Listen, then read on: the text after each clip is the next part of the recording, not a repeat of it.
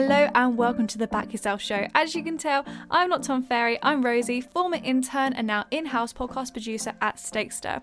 Over the course of this mini series, before our relaunch of the Back Yourself Show, I'll be counting down the top five episodes and five pieces of advice for each question that every founder should know.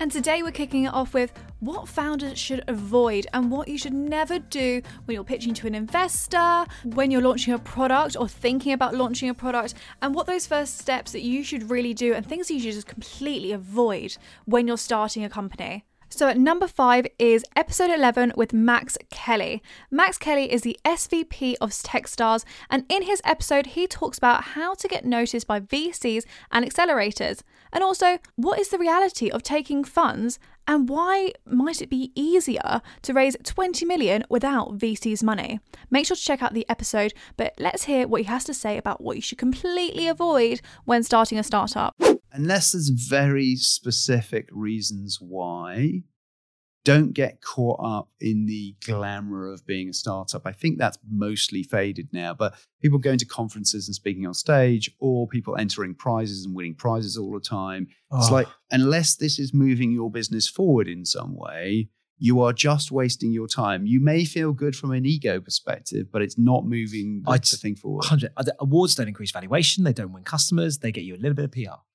Uh, and, and they yeah. can be if if you're going to use it in a specific way. So an award, if if the award means that you're going to be able to close customers more more easily because it, you've got some credibility from that award, yes, then maybe then maybe it's worth having. What if you're winning best startup?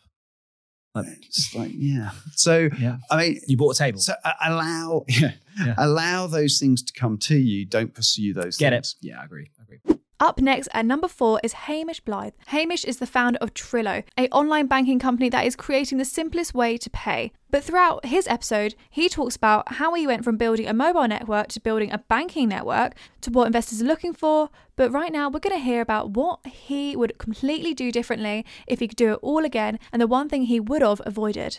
So, of Trillo, it would have been probably it would have been just going out to investors too early and making a bit of an idiot of myself. um, that first impression really does, does matter. I remember there was a certain, uh, a certain big, um, VC, they got in touch with me at the very start of COVID, just after we did our first round. Um, and I was like, oh yes, this is brilliant. We can speak with them. This is great. This is great. And that first conversation, we were still building. We still didn't really have any customers signed on or, or any of that and that just that then kind of soured that whole piece.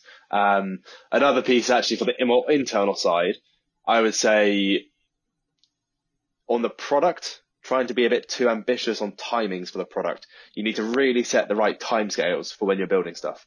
At number three is episode 29 with Megan Reynolds. Megan Reynolds is an enterprise investor at Crane Venture Partners. In her episode, she talks about what makes a crowd crowdfundable business, what are her big name successes, how do companies look desirable for investment, and what exactly not to do when you're pitching to an investor.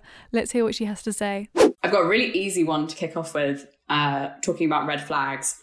If I have a meeting with the founding team with one of my colleagues who are all male, and the meeting is run speaking exclusively to my colleague, who will be who is a male. That's no go. The, the male colleague's not going to stick up for you there. Like that is that is deal done. That is no, oh, no thank God. you. Uh, and actually, and it doesn't happen so a lot, but it does happen. Number two, we have episode five, Kevin Montserrat. Kevin is the co founder and CEO of Consilient Ventures. In his episode, he shared why being a firefighter prepared him for running a VC. What's the first thing he did when he started the VC company? Why did he want to leave a giant like Microsoft to risk it all to start something he's never done before? And what founders like you should be doing and what you should completely be avoiding? And then the first thing that people will do mistakenly, rightly or wrongly, is that they will go and look for some money to develop the platform, right? So they go in and spend six months in average um, to go and find some money, like 150k, like an EIS round, technically speaking.